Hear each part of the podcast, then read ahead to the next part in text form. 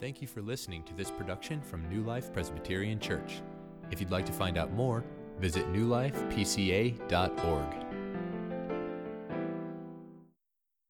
The rest of you can open your Bibles to the book of Genesis. We'll be in chapter 21 today. Genesis chapter 21. There are paperback Bibles under the chairs in front of you if you didn't bring a Bible with you. So help yourself to one of those Bibles. Um, and Genesis 21 is on page 9 of that paperback Bible. Something that we tend to take for granted today is the fact that uh, we can fly. You know, we can go down to the airport and get in a plane and get pretty much anywhere in the nation. In fact, we can get anywhere uh, in the world by getting on an airplane.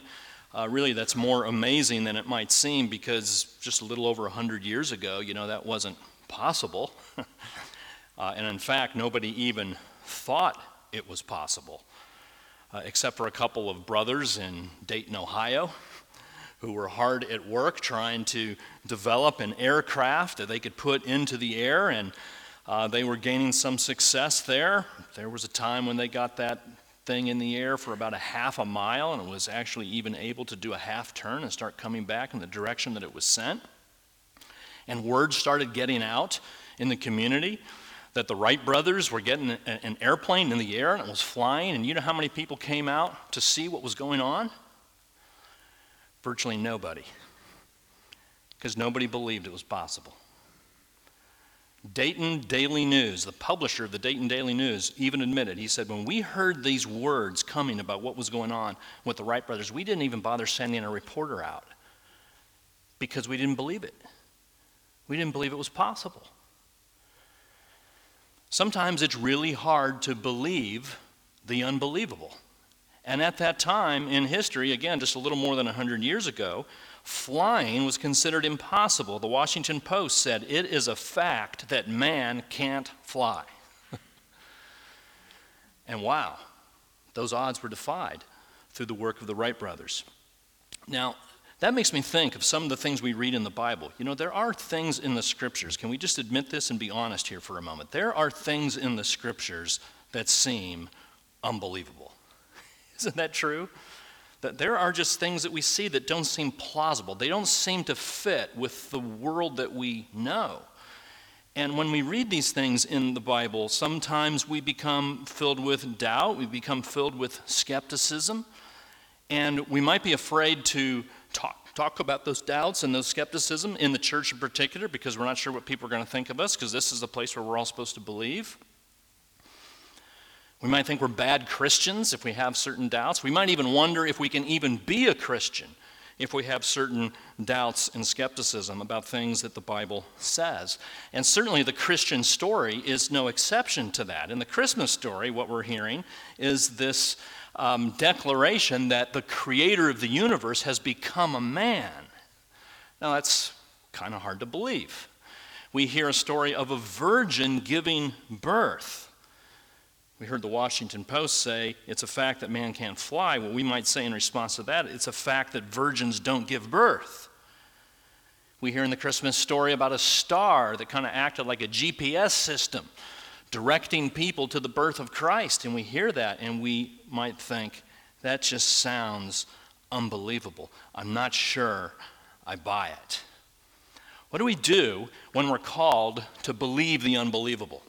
That's what we're going to be talking about here today. We're in a sermon series called The Mothers of Jesus for the Advent season. And what we're looking at are the uh, prominent mothers in the biblical story. We learned last week when we started this series that there are numerous examples in the Bible of prominent mothers, women who give birth at key times. Mothers and childbirth seem to be this prevailing, ongoing theme in the Bible and in particular at Christmas.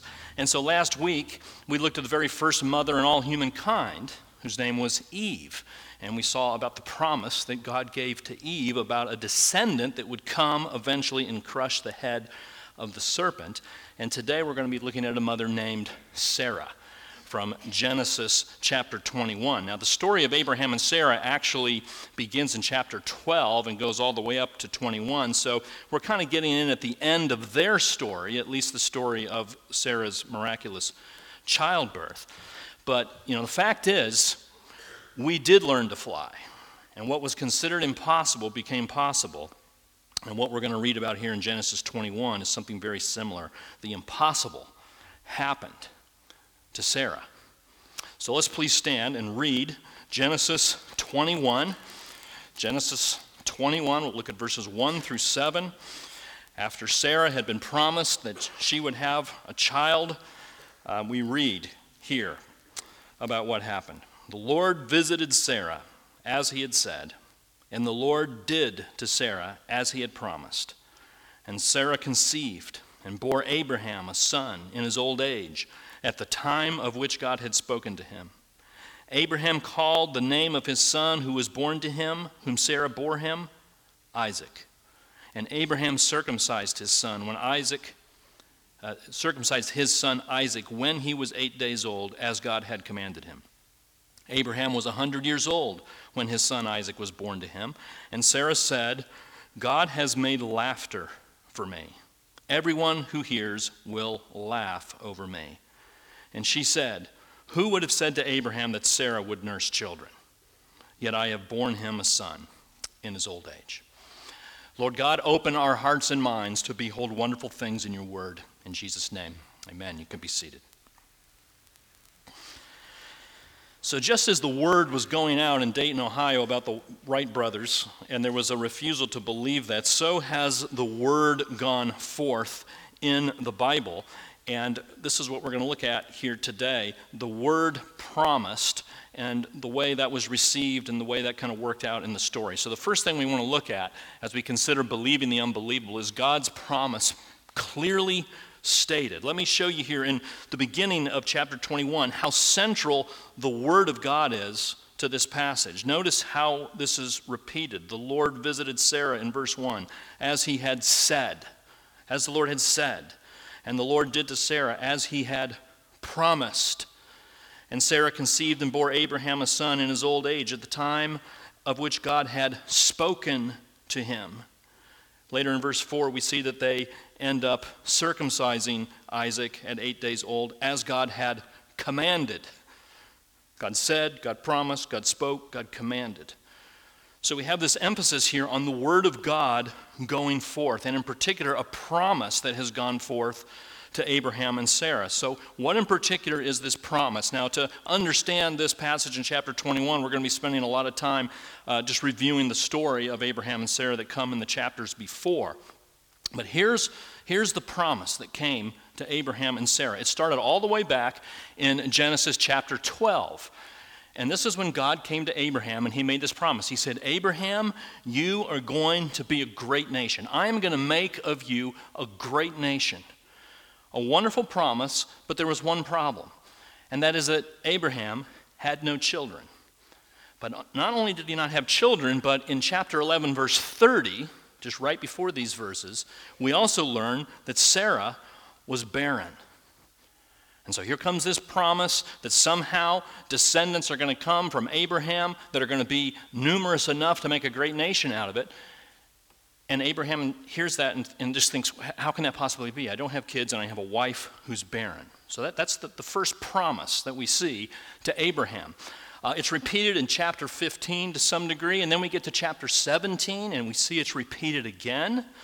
And here the promise is a little more specific. God comes to Abraham and he promises specifically that Abraham, you're going to have a son, and the son is going to be by your wife Sarah, the same Sarah who was barren, according to chapter 11, verse 30. So in chapter 17, that's where we see uh, Sarah's name changed. Originally it was Sarai, but then it was changed to Sarah which means princess. And the problem that we learn here as we get some more information in chapter 17 is that not only is Sarah barren, but Abraham is 100 years old and Sarah is 90. So that, that's the promise, very clearly stated. I mean, it can't be understood in any other way. God says, Abraham, you, the great nation is going to come from you, and your wife is going to have a son. Well, then in chapter 18, it gets even more specific. God comes and repeats again to Abraham and Sarah this promise. This is the story of the three men who come to visit Abraham and Sarah. We learn that they're angels, and they come and they're talking to Abraham, and they say it again Sarah's going to have a son.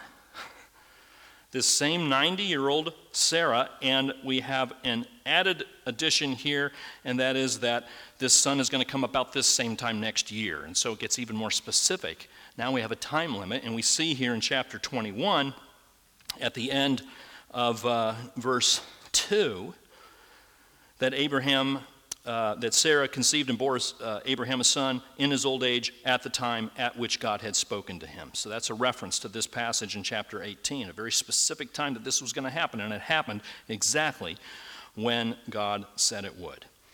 So we have uh, uh, clearly here something that seems unbelievable that's promised to Abraham and Sarah. Sarah is, her womb is twice dead, we might say. Not only is she barren, but she's also 90 years old. Birth seems unbelievable, and yet the clear statement from God, as He's repeated over and over again Sarah, you're going to have a child. Now, how do we typically react when we hear something like that? I mean, I wonder how, if you were Abraham or Sarah, how, how you would react. Or if you were living in the late 1800s and people started talking to you about the possibility of flying, I wonder how you would react. I wonder how I would react. I wonder if I would have the capacity to believe or if I would be overcome with cynicism and doubt. I, I, I, don't know. But I do know this that one of the ways we often respond when we hear promises in the scriptures that seem implausible or seem unbelievable is what we do is we kind of adjust the Bible. We, we kind of um, reevaluate a little bit and we put it in another form that makes it a little more plausible, a little more understandable. And you know what? That's exactly what Abraham and Sarah both did. In chapter 15, when God comes to Abraham and makes this promise, we learn that what Abraham said is, You know, I, am childless, God, so maybe it's Eliezer of Damascus, the servant in my household. He throws out this name because what Abraham is thinking is it certainly can't happen to Sarah, it can't happen to me. So, this promise, maybe it's going to happen to this other guy in my household. And God says, No, no, I don't mean him. I mean Sarah. And then we see Sarah also responds. And this is the more famous story in chapter 16. Sarah is hearing this promise from God. It seems unbelievable to her. So, what Sarah says is, maybe what God meant, since clearly He can't mean that I'm going to have a baby, even though it was clearly stated that she would, maybe it's not going to be me. Maybe, maybe I got to figure out another way to do this to help God along. I mean, obviously, He's promising something that can't happen, so I'm going to do it my way. So she devises a plan where Abraham can have relations with Sarah's servant, a woman named Hagar. And Abraham listens to Sarah. Abraham goes in, has relations with Hagar, and Ishmael is born. And so now there's this hope among Abraham and Sarah that maybe Ishmael is this son. So Sarah and Abraham, they, they concoct this plan. That seems so much more plausible. Abraham first thinking Eliezer. That just seems so much more plausible. Sarah says, have a relationship with Hagar. Hagar, that seems so much more plausible. Maybe we can make the word, maybe we can help God along here. Now, isn't that what we often do when we see things in the Bible that just don't seem plausible? They don't seem right. We just figure we'll, we'll figure it out, God. We'll do it our way. There were scholars years ago who, in response to the resurrection of Jesus, came up with theories like something called the swoon theory.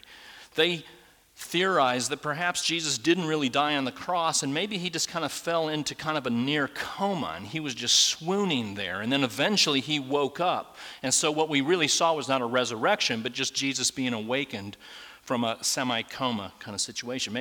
Because we all know that resurrection is unbelievable. So there's got to be another way. Other scholars thought maybe the disciples who reported the resurrection were hallucinating. Maybe they didn't really see Jesus. Maybe they just kind of dreamt that they saw Jesus, even though that would have required hundreds of disciples to all have the exact same dream, which seems equally ludicrous. But because in their minds resurrection is not possible, they had to come up with another idea. And I wonder how often we do that. I wonder if you do that sometimes. You see something in the Bible, it doesn't seem right to you, so you come up with your own plan to make it a little easier. As we see things in the Bible that don't seem right to us in the world we live in, you know, like the Bible says pretty clearly that Jesus is the only way to the Father. I am the way and the truth and the life, Jesus says. No one comes to the Father but through me. And we live in a world where there's all sorts of different religions, and we know people who practice these different religions, and they seem like very nice and respectable people, and we hear that, and it doesn't sound plausible to us. How can that be true? And so we start kind of working with it a little bit. Well, you know, maybe Maybe what really is meant here is that if people do the best they can in their religions and just be really good people, that somehow they'll get saved through Jesus without even knowing him. Maybe that's what that means. I mean, that's what some people submit is possible. Or with maybe the teaching on the doctrine of hell, for instance, which we see in the scriptures. Again, this idea of a place where some people go a place of torment and, and punishment. And in our current world, we, we just don't like the idea of judgment. We don't like the idea that that place could exist. And so we make it more plausible. We say, well, maybe all those things in the Bible about hell are, are, are figurative. Maybe it's metaphorical. Or we say, I think really what the Bible means is it's talking about the hell that we create for ourselves on earth in this life anything to kind of switch it up and make it easier. Or what we see very often with uh, teaching on sexual ethics today and the Bible's teaching on homosexual activity, we'll see people look at those passages and then they'll come up again with alternative explanations. Maybe what this means is that there was a kind of homosexuality practice then, but it's not the same as now. And we know so much more now than Paul and the Bible writers did then. So, certainly, what it says isn't what we think it means. We know better, so maybe it's okay. That sounds so much more plausible. I wonder how you might be doing that in, in your own life in, in some way. Putting aside what the Bible clearly states in order to make it understandable and easy. That's what Abraham and Sarah did in response to the promise clearly stated. But here's why they did this because, in response to the promise of God, there was doubt. So we're going to consider here God's promise honestly doubted. This is what leads us to begin to toy with the scriptures and adjust it to our liking. It's the doubts that we have about what we read in it. So let's look here at verse 6 in chapter 21. Start with verse 5, actually. It says, Abraham was 100 years old when his son Isaac was born to him. And Sarah said, God has made laughter for me. Everyone who hears will laugh over me. Now, that, those, those terms there, laughter, are very significant because they show up earlier in this story of Abraham um, and, and Sarah. This idea of laughter. And it has very deep significance. Um, First of all, we saw it back in chapter 17. So I told you about the promise that came to Abraham about Sarah having the son. And we look back at chapter 17, we see the way Abraham responded. When Abraham heard this promise, he fell on his face and laughed and said to himself, Shall a child be born to a man who's 100 years old? Shall, shall Sarah, who is 90 years old, bear a child? Abraham's response was to laugh at God. well, we see this again in Sarah's life when God came and uh, again talked to the three, or when the three men came to talk to Abraham and promised to Abraham that Sarah was going to have a child. Sarah is actually there and she's overhearing. She hears this conversation about her having this child. And then we read this. Here's how Sarah responded Sarah laughed to herself saying, Am, After I am worn out and my Lord is old, shall I have pleasure? Abraham and Sarah laughed. Now, we can talk a little bit about what kind of laughter is this. I mean, we kind of laugh in different ways, right? Sometimes we hear a good joke and, and we laugh. It's just sincere, natural laughter. Sometimes we laugh nervously when someone says something kind of embarrassing and we don't really know what to say, and so we just kind of laugh. And then there's sometimes this kind of cynical laugh, kind of a laugh of, of unbelief, a laugh of doubt, a laugh of dismissal. And, and, it seems like that's closer to what we're getting to here in the way that Abraham and Sarah are laughing. But the question, even here, is exactly how much unbelief is present here? Is this, is this a laugh where Abraham and Sarah are mocking God? Is this some kind of defiant unbelief? Or is this perhaps something closer to kind of honest doubt? Is it the case maybe that Abraham and Sarah, when they hear this unbelievable promise, are just simply reacting exactly like you would react and exactly like I would react? Which is just, I don't know, God, that doesn't seem right. It just doesn't seem plausible. And out of their mouths naturally comes this laugh. I don't think Abraham and Sarah are mocking God. I don't think this is an example of hardened unbelief in their lives. And the reason why is because later, when we get to the New Testament in Romans chapter 4, Paul begins referring to this very same incident, this very same story. And he talks about Abraham, in particular, in his response to this promise. Paul doesn't mention Sarah, but he does mention Abraham. And he says this He says, In hope, Abraham believed against hope that he should become the father of many nations, as he had been told, so shall your offspring be. He did not weaken in faith when he considered his own body, which was as good as dead since he was about 100 years old, or when he considered the barrenness of Sarah's womb. No unbelief made him waver concerning the promise of God, but he grew strong in his faith as he gave glory to God, fully convinced that God was able to do what he promised. So here we have this declaration that actually Abraham seemed to believe the promises, but didn't we just read? Didn't I just show you on the screen that Abraham laughed? And didn't we just see how Abraham thought Eliezer was going to be the fulfillment of the promise. And didn't we see that Abraham believed the word of his wife and joined with Sarah in going into Hagar and kind of coming up with their own plan about how the promise was going to be fulfilled? Weren't those all examples of how Abraham, at some level, didn't believe and was filled with doubt? Yes. And yet, here we see he was fully convinced and he grew strong in his faith. What, what, what does this mean? I think what we have to do is put these two together. This is like a lesson in biblical interpretation. We always have to allow various parts of the Bible to interpret the other parts of the Bible. And so when we look at Genesis, we see, yes, Abraham filled with doubt. We look at Romans 4 and we see, but Abraham walked in faith and he set an example for us. And what I think this tells us is this that apparently godly living and honest doubt can coexist. That, that you can be a person who wrestles with doubts. It's natural to have these initial responses of questioning to some of the things we read in God's Word. That doesn't mean that you're a bad Christian, it doesn't mean that you're not a Christian. Because in Abraham's case, he doubted, and yet he's held up in Romans 4 as an example of godliness.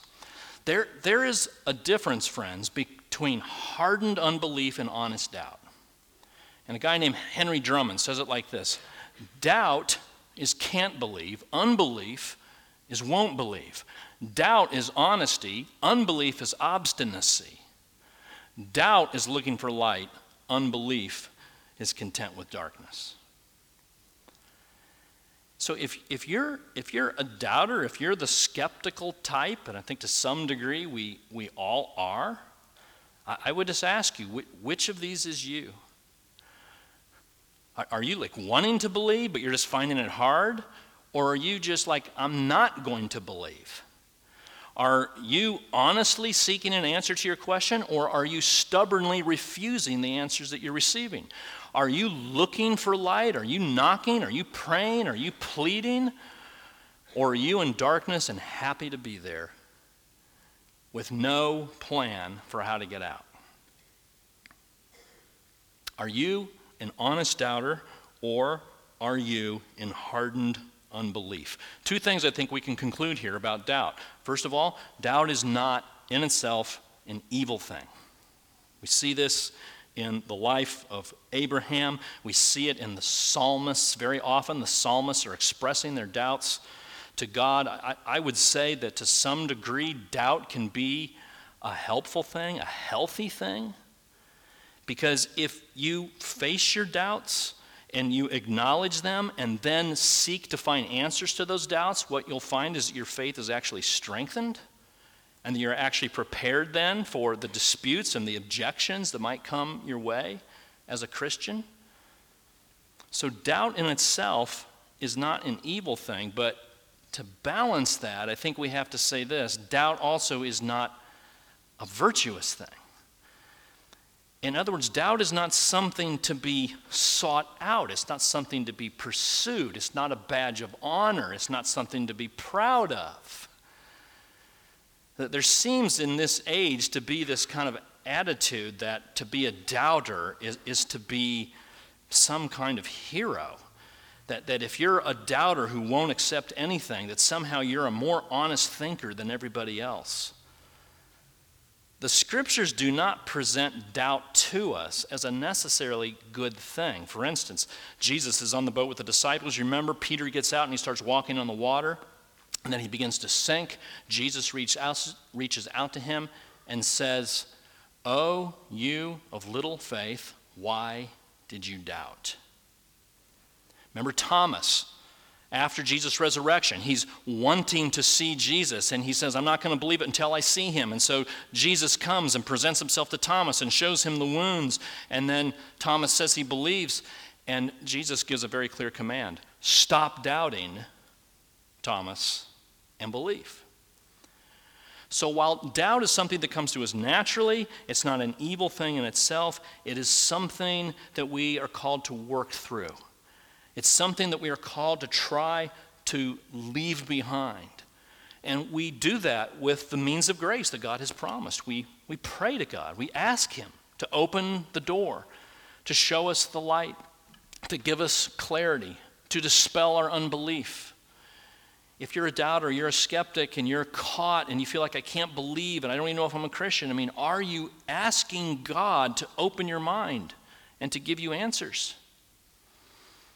The means of grace of the sacraments. We come here every month and we take the, the bread and the cup. The, the sacrament is a place where God's Spirit is at work, increasing our faith.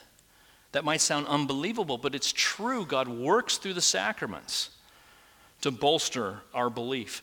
Sitting under the preaching of the word, sitting under the teaching of the word in Sunday school, hearing the Bible preached. The scriptures say faith comes by hearing and hearing the word of God. The way our doubts are dispelled is as the Word comes to us and the Spirit works and puts them aside. Your own personal reading and study, authors like Tim Keller and C.S. Lewis have sought to answer many of the doubts and the questions that Christians and unbelievers have. Pick up their books, read those, study those, bring your doubts to these men, and ask for God to alleviate them. So, God's promises can be honestly doubted. We see this here in the life of Abraham and Sarah. The last thing we want to look at is this that God's promise is wonderfully fulfilled. Because the question that we ought to have here as we get to chapter 21, um, as we look at the big picture, is this. Remember last week we looked at Genesis 3:15, the promise made to Eve that she was going to give birth to a descendant, and this descendant was going to crush the head of the serpent. And here was the hope for humankind that a Messiah would come and overcome evil and kill the serpent, put away the devil. We have this promise a descendant is going to come. Well, that descendant didn't come in Cain or Abel or Seth. And now we get to the story of Abraham and Sarah. And we see that they are in the line of Eve. And if this promise of redemption is going to come, Abraham and Sarah have to have a child. But we see their barrenness, we see their age. And as we read this story, we ought to be thinking, oh no, what's going to happen if they can't have a child? If they can't, redemption is over, salvation is impossible. We can't be saved unless Abraham and Sarah have a child. It's like, you remember those old uh, Batman shows in the 60s? I know a lot of you are too young to remember that, but there are half an hour programs of Batman, and he was always fighting the Riddler or the Joker. And in every single episode, near the end, Batman would be tied up in, in some impossible situation that he couldn't conceivably get out of. And then it would cut to a commercial. And, and you're left wondering, how is Batman going to get out of that? It looks impossible. And that's the same kind of feeling we should have as we look at the story of Abraham and Sarah. They're in a bind here. God's in a bind. What's he going to do? But God does have something in mind, doesn't he? Chapter 18, after God made this promise to Sarah, he said to her, Is anything too hard for the Lord? Is anything too hard for the Lord? And as we get to chapter 21, what we just read, we find that the answer is no. And we see in verse 7, Sarah says, who would have said to Abraham that Sarah would nurse children? Yet I have borne him a son in his old age. In other words, she's saying, Who would have thought this would have been possible? Who would have said that I could have a child? Who would have ever dreamed that this could happen? But nothing is impossible with God. So Abraham and uh, Sarah, they named their child Isaac. That word means laughter.